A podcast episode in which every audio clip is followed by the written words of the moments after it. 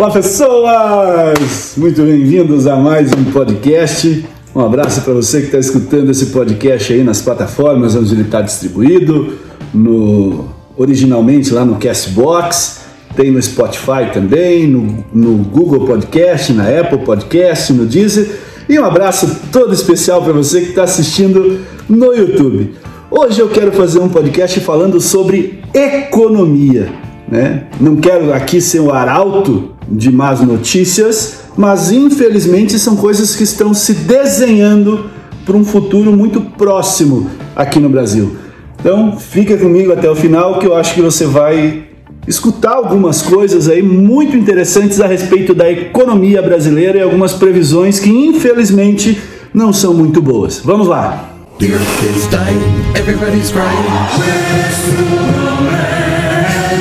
Pois então, infelizmente o Brasil caminha para a maior crise econômica da sua história. Eu andei lendo muita coisa aí ao longo dessa semana e eu separei duas reportagens que para mim foram marcantes. Uma da, do site da Deutsche Welle no Brasil e um outro da Folha de São Paulo. Tá? Que, que essas duas reportagens acabam dizendo que nós estamos é, com uma combinação de instabilidade política com uma catástrofe sanitária. E isso tudo é uma ameaça muito explosiva para uma economia que já é cambaleante. Né? Muitos indicadores e projeções acabam sugerindo que não será apenas uma recessão, mas sim a pior crise econômica que o país já viveu até hoje. Em alguns lugares a gente vê aí um clima de agora vai em relação à economia brasileira, principalmente agora no começo desse ano, especialmente por parte do mercado, e tudo isso acabou se esvaindo num ritmo de subida de curva de mortos aí pela Covid-19. É, se antes da pandemia já havia quem olhasse de uma forma um tanto quanto cética é, para essa recuperação da economia do Brasil, que em 2019 tinha avançado, um, conforme falaram por aí, o PIBinho de 1,1%, agora já não tem dúvida nenhuma que o Brasil vai afundar em 2020. E previsão minha, provavelmente 2021 também. Tá? Essa não será só mais uma crise. Para muitos economistas que eu acabei verificando as projeções deles, pode ser a pior crise que o país já viveu. Isso porque ela tem surgido em um momento no qual tentava se retomar o crescimento. Ou seja, a economia estava meio cambaleante ainda, tinha, tem toda essa questão da instabilidade política, e além disso, não será possível contar com o setor externo, né, que também está sendo afetado pela pandemia. E a soma dessa perspectiva econômica ruim, da instabilidade política que nós estamos vivendo no Brasil, é, eu vi uma, uma economista, a Gavel Research, é, essa empresa, eles compararam o Brasil com um prédio em chamas. E no último relatório que eles emitiram na semana passada, a frase de, do Armando Escobar, que é o economista-chefe da, da Gavical, ele disse o seguinte: Neste momento é melhor deixar o Brasil para os especialistas, malucos, oportunistas de longo prazo e aqueles sem outras opções. Tamo feio mesmo. Fazer o quê? De maluco, nosso Brasil tá cheio hoje. Né? Até o próprio Fundo Monetário Internacional, FMI, ele estima uma queda do produto interno bruto, PIB, em torno de 5.3%, enquanto que a mais recente previsão dado pelos economistas no Brasil, da equipe do, de governo, está dizendo aí que o recuo não vai ser mais do que 4,7%. Mas, analisando esses números, não interessa quais serão esses números. Eles já representam uma retração e essa retração vai ser pior do que a pior que já teve no Brasil. Para quem não sabe, a pior retração que ocorreu no Brasil foi no ano de 1901, né, quando se começou a fazer um levantamento mais confiável desse indicador. E em 1990 nós tivemos a maior queda do PIB brasileiro, que foi de 4,35%. Então, com base nos nossos indicadores de confiança, no sentimento do mercado e nessa, nesse ciclo que está passando, está é, tá realmente sendo uma crise atípica. E ela é muito mais intensa do que qualquer outra crise que nós já tenhamos observado. Eu vi uma outra projeção da Genial Investimentos, onde os caras falaram que a queda do PIB se mostra bastante sensível ao número de dias que a economia fica parada. Isso eu vou comentar na outra reportagem da, da Folha de São Paulo, que eu achei muito interessante também. Mas num cenário bem otimista, falando assim, a expectativa é, a ideia deles é que se nós tivéssemos 50 dias de isolamento social, e nós já estamos passando desse tempo, o recuo seria de 3,3%. E no mais pessimista, se avançasse até 70%, essa cifra ia chegar em 8,6%, 8,7% de retração. Mas não é só o PIB que a gente está esperando que seja recorde negativo. A taxa de desemprego no Brasil ela pode chegar a 18, 19, 20%. Atualmente nós estamos com 12,2%. Essa foi a projeção no final do ano, de acordo com a estimativa da Fundação Getúlio Vargas. E se imagina que essa taxa de desemprego ela vai ser a maior desde os anos de 1980 quando começou a pesquisa pela FGV. Isso porque no passado, apesar do Brasil ter vivido uma série de crises, a inflação corroía tanto os salários que acabava não sendo tão custoso manter o emprego. E o cenário hoje é totalmente diferente. Então esses quase 19% representariam aí quase 20 milhões de brasileiros sem trabalho, algum até o final desse ano. Sem contar os que sequer entram nas, nas estatísticas porque simplesmente desistem de procurar uma vaga. É só a gente ver aí as filas enormes que estão se formando na Caixa Econômica Federal para poder receber o incentivo do governo de 600 reais. E hoje foi até dito que isso pode ser estendido em mais três parcelas de 200 reais. Então, quando a gente olha apenas para vagas de carteira assinada, a estimativa que o governo federal tem, que foi divulgada na semana passada, mais especificamente na sexta-feira, dia 15 do 5, é, é de uma perda de somente 3 milhões de postos de trabalho. Esse somente já vai ser a maior destruição de vagas formais já registradas na história do país. Então tem uma característica muito diferente dessa vez. Por quê? o setor de serviços, que é um dos, das molas propulsoras da economia do país, é o que está mais sendo prejudicado. E infelizmente foi ele que sustentou um pouco a, a recuperação frágil da nossa economia. E esse setor está em choque. Então, o choque no setor, que inevitavelmente precisou praticamente parar por conta das políticas de quarentena para combater o novo coronavírus, isso tem impactado muito, porque os serviços respondem por dois terços do PIB e dos empregos no Brasil. A FGV ela está esperando aí uma retração de 4,4% dos serviços e de 7,4% na indústria. A construção civil, que é o segmento da indústria que tem amargado as maiores quedas nos, por cinco anos seguidos, e só no ano passado voltou a crescer, deve recuar 11,4%. Isso também é dramático para o mercado de trabalho, já que o setor é um dos mais intensivos de mão de obra no contexto brasileiro. A agropecuária é o único setor com previsão de alta. Tá? Se imagina aí um crescimento de 2,9% ou 3%. Se a gente for analisar, nós estamos aí numa perspectiva de alerta vai haver um agravamento da desigualdade. Tá? Eu imagino que vai haver aí uma piora na distribuição de renda, porque quem é mais afetado é a população da periferia, que normalmente ela está alocada em trabalhos mais vulneráveis e está perdendo emprego com muita facilidade nesse momento. E outras variáveis ainda estão vindo junto, como a piora da diferença salarial entre gêneros e o desfavorecimento de inúmeras reivindicações de setores. Os números já estão mostrando isso. A, a crise do coronavírus já levou um milhão e meio de brasileiros ao desemprego, tá? buscando o seguro-desemprego. Entre março e abril desse ano, houve uma alta de 31% nos pedidos na comparação com o mesmo período no ano passado. Tá? E esses são dados do próprio Ministério da Economia.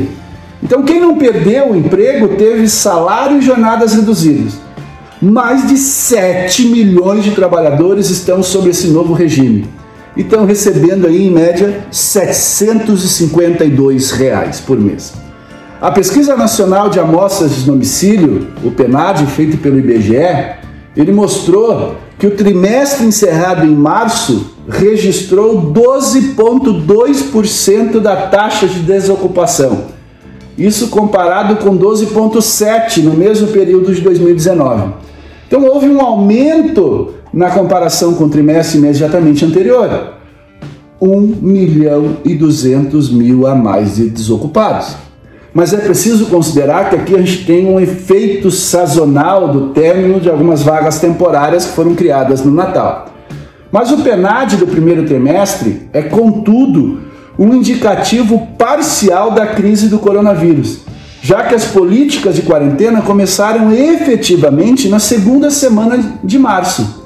Então a expectativa é que o período seguinte da pesquisa traga um quadro muito mais fidedigno do impacto da pandemia e infelizmente esse quadro vai ser muito pior. O volume de serviços em março, por exemplo, que foi divulgado pelo IBGE, mostrou um recuo de 6,9% em comparação com fevereiro, já com esse ajuste sazonal. É a pior queda histórica que começou em 2011. Na comparação com março de 2019, o volume de serviços recuou 2,7%, interrompendo aí uma sequência de seis taxas consecutivas positivas. O setor industrial também tem seus recordes para apresentar. Numa pesquisa da FGV que eu encontrei, eles é, pesquisaram 1.006 empresas da chamada indústria de transformação. E 14,4% afirmaram ter paralisado a operação em abril. Não se produziu nada em abril. E é a maior proporção da série histórica que começa a ser medida pela FGV em 2001. A produção de veículos calçados e vestuário foram as que mais sofreram. Mesmo nas crises de 2008, 2009, 2014 e 2016, a média das empresas paralisadas não passou de 2%. Nós estamos com 14,4%. E além disso, a produção industrial brasileira, em março, ela encolheu 9,1% na comparação com fevereiro que já é o pior resultado de março da série histórica da pesquisa do IBGE, que foi iniciada em 2002. E por fim, ainda tem o Índice de Atividade Econômica do Banco Central, o IBCBR, que é considerado como se fosse uma prévia do PIB. Já caiu 5,9% em março em comparação ao mês anterior. E a gente não pode esquecer que nós temos aí o fator político. A pandemia, a gente sabe que ela vai afetar o mundo inteiro. O FMI já está esperando e, pro, projetando aí uma retração global em torno de 3% no mundo inteiro, que é a maior retração desde a crise de 1929. Mas, infelizmente, o Brasil tem alguns ingredientes aí que botam um pouquinho mais de gasolina nessa fogueira. É a nossa instabilidade política. É, as constantes trocas de ministros, um monte de pedido de impeachment que está pipocando lá no Congresso, brigas entre o Exército e o Legislativo e o presidente da República e os governadores.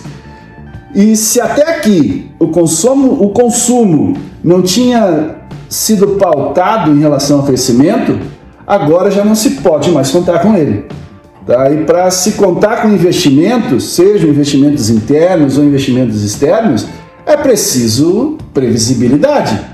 E infelizmente a incerteza é uma das coisas que mais atrapalha o Brasil hoje, porque nós não estamos tendo investimento no país. Tem um indicador que poucos conhecem, que é o chamado Indicador de Incerteza da Economia, o IIEBR. É, ele bateu um recorde histórico em março. Ficou 30 pontos acima do recorde anterior, que era de setembro de 2015. E em setembro de 2015 o país passava uma recessão muito ruim e logo após o Brasil perdeu o seu grau de investimento das principais agências do mundo. Essa incerteza política, eu imagino que não deveria aumentar no meio de um agente comum, que é destrutivo e ninguém ganha com essa situação. O natural deveria até se ter um certo arrefecimento, e não é o que a gente tem visto aí. A incerteza política ela está afetando a taxa de câmbio. O dólar americano ele disparou nesse ano frente a todo e qualquer tipo de moeda. Mas quando se compara o real com outras moedas, principalmente de países emergentes, a gente vê que foi a moeda que mais se desvalorizou. O real, para vocês terem uma ideia, já perdeu aí em torno de 30%.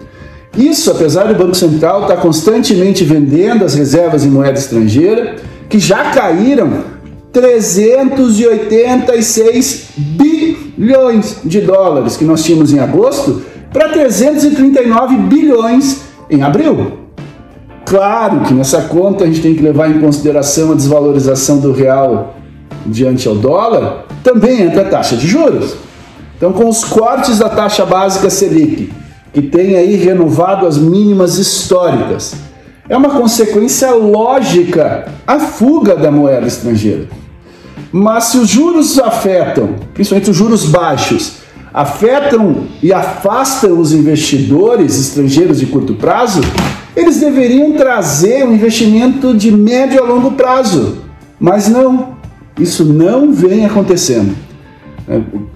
Nessa reportagem que eu vi da Genial Investimentos, o economista-chefe da empresa, diz que a incerteza política ela terá mais efeito nos processos de retomadas e menos no curto prazo.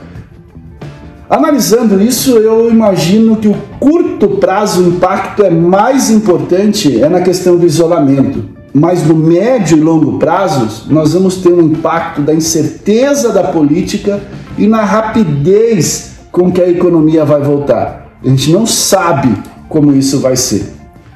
Aí eu peguei uma outra reportagem da Folha de São Paulo que diz que o governo estima que cada semana de isolamento gera uma perda aí de 20 bilhões de reais no produto interno bruto. Então, para cada semana de isolamento por conta do coronavírus, o Brasil aí vai registrar uma perda imediata de 20 bilhões de reais, de acordo com estudos que foram divulgados pelo Ministério da Economia. Não sou eu falando, não é ninguém falando, é o próprio Ministério da Economia dizendo isso. Numa nota técnica que foi produzida pela Secretaria de Política Econômica da pasta, é, eles afirmaram que uma ampliação no período de restrições eleva as perdas da economia como um todo. Essa projeção ela já considera que quanto maior o prazo de isolamento, maior o número de falências e demissões. A medida também leva em consideração que as empresas estão ampliando o seu endividamento. E o nosso presidente teve que vir a público e reconhecer formalmente que o país terá uma retração na economia em 2020. Aí que vem aquela informação que eu falei agora há pouco dos, do mercado. O governo veio e confirmou a projeção oficial do PIB desse ano. Está sendo revisada para alta e se espera aí uma retração de 4,7%. Mas se for confirmado esse recuo, né, o, o governo vai ter que recuar da atividade um pouco maior do que apontado pelo próprio mercado. A gente for analisar o último boletim Focus, que foi divulgado pelo Banco Central, mostra ali que algumas instituições financeiras estão esperando uma retração de 4,11% na economia brasileira nesse ano. E esse número ele só é revisado a cada semana e a revisão que eles estão tendo é para baixo. A nova projeção do governo ainda é otimista, tá? se a gente for comparar com essa projeção que eu falei há pouco do Fundo Monetário Internacional. Mas alguns técnicos do Ministério da Economia afirmam que a projeção atual ela vai ser recalculada para baixo se as políticas de isolamento se isolar, se alongarem para além de maio, começo de junho. É, o secretário de Política Econômica do Brasil, Adolfo Sachida, ele disse o seguinte: essa nota não tem conotação de crítica sobre as políticas de isolamento social. Essa nota foi feita exclusivamente para mostrar o custo econômico dessas políticas e fazer as estimativas para o PIB. Gente, conversa para boi dormir, me desculpe. É, de acordo com a, com a Secretaria de Política Econômica, os custos atual da crise são de uma magnitude tal que mesmo uma recuperação rápida da atividade após a pandemia não vai ser capaz de impedir uma retração no ano de 2020. Eu imagino que essa projeção ela foi feita aí assumindo que as políticas de distanciamento social durem até o final de maio. A gente sabe que não vai. Tá? Hoje eu estou gravando esse podcast dia 22 de maio, nós estamos todos trancados em casa, tá tudo parado ainda. É, e eu imagino que isso vai se prolongar e o efeito econômico direto e até o efeito indireto, eles serão sim acentuados. Então não me venham dizer que vai cair. Não! A economia brasileira está indo de mal a pior. Não só o Brasil, o mundo inteiro, mas nós temos aí alguns fatores, conforme eu já comentei, que infelizmente está levando tudo para baixo. É, na avaliação do, da, do subsecretário de Política Macroeconômica do Brasil, o Vladimir Couteles, tá, ele diz que uma eventual prorrogação das medidas de isolamento para o fim de junho deve levar o PIB de 2020 a uma queda superior de 6%. 6% você está sendo otimista, seu Vladimir. Vai ser mais. Me escuta. É, é, ainda na reportagem que eu vi do, do subsecretário de Política Macroeconômica, o início da retomada deve ser visto aí a partir do terceiro trimestre desse ano. E para 2021, eles estão imaginando uma alta de 3,2% do PIB. Aonde? No País das Maravilhas, não no Brasil. Eu acho que esses caras, nessa projeção, eles não estão levando em conta essa crise severa que nós estamos passando. Eles não estão levando em conta que a recuperação da economia vai ser lenta e que o impacto ele vai ser permanente no longo prazo. É impossível. Tá? Essa pasta ela tem tratado o efeito direto da paralisação da produção e uma queda mais forte do PIB. Só que eu acho que eles estão equivocados é, eles estão deixando de lado, como resultado indireto, por exemplo, o maior número de empresas decretando falência, o maior endividamento público, o maior endividamento privado um aumento da taxa de desemprego que a gente acabou de ver. Então, esses fatores, na minha percepção, eles estão já gerando um resultado cíclico. E infelizmente esse resultado demonstra ser ruim. Isso porque os efeitos indiretos eles estão começando a provocar uma queda mais acentuada do PIB numa perspectiva de longo prazo. É, no final de março, por exemplo, o governo já havia cortado as estimativas oficiais do PIB, que inicialmente era uma alta de 2,1%, para um crescimento próximo de zero. Só que a crise do país, a partir da segunda quinzena de março, se agravou sobremaneira principalmente quando as cidades e os estados passaram a aplicar a, contra o desejo do governo federal algumas medidas restritivas de circulação e fechamento do comércio. E desde então, os segmentos da economia passaram a registrar perdas e tentar buscar ajuda do governo. É, só para vocês terem uma ideia, sobre os efeitos da pandemia, o setor de serviços já recuou em março. E a expectativa é que em abril, que em junho recue também. No mercado de trabalho, a gente já viu que as demissões registraram altas. E a nova revisão vai afetar as contas do governo. Então, como a perspectiva de que a economia vai desabar esse ano, as estimativas de arrecadação tributária, por exemplo, vão sofrer uma queda imensa e vai acabar criando aí um grande descompasso que já é grande no orçamento da União. Essa essa previsão, né, essa nova estimativa de contas públicas desse ano, está levando em consideração que os cálculos feitos antes da derrubada da projeção do PIB indicavam aí que o déficit primário do governo federal iria superar 600 bilhões nesse ano. Gente, vai ser maior. Muito maior, porque a ampliação do descasamento entre as receitas e os gastos do governo não vai só forçar o executivo a cortar verbas de ministério. Tá? E, indo na contramão, o que, que faz o nosso governo? Pediu para o Congresso o reconhecimento de estado de calamidade pública no país. Isso vai fazer com que o governo possa gastar, gastar, gastar, gastar, gastar. Essa medida, eles entraram lá dizendo que vai ter uma validade até 31 de dezembro desse ano e, se adotada, ela vai elevar os gastos públicos. E com ela o governo não espera só ser obrigado é, mais a cumprir a meta fiscal, ele não vai mais precisar contingenciar recursos, que é o aval dado pela lei de responsabilidade fiscal. Então, na minha percepção, na minha singela e humilde percepção, nós estamos indo de mal a pior.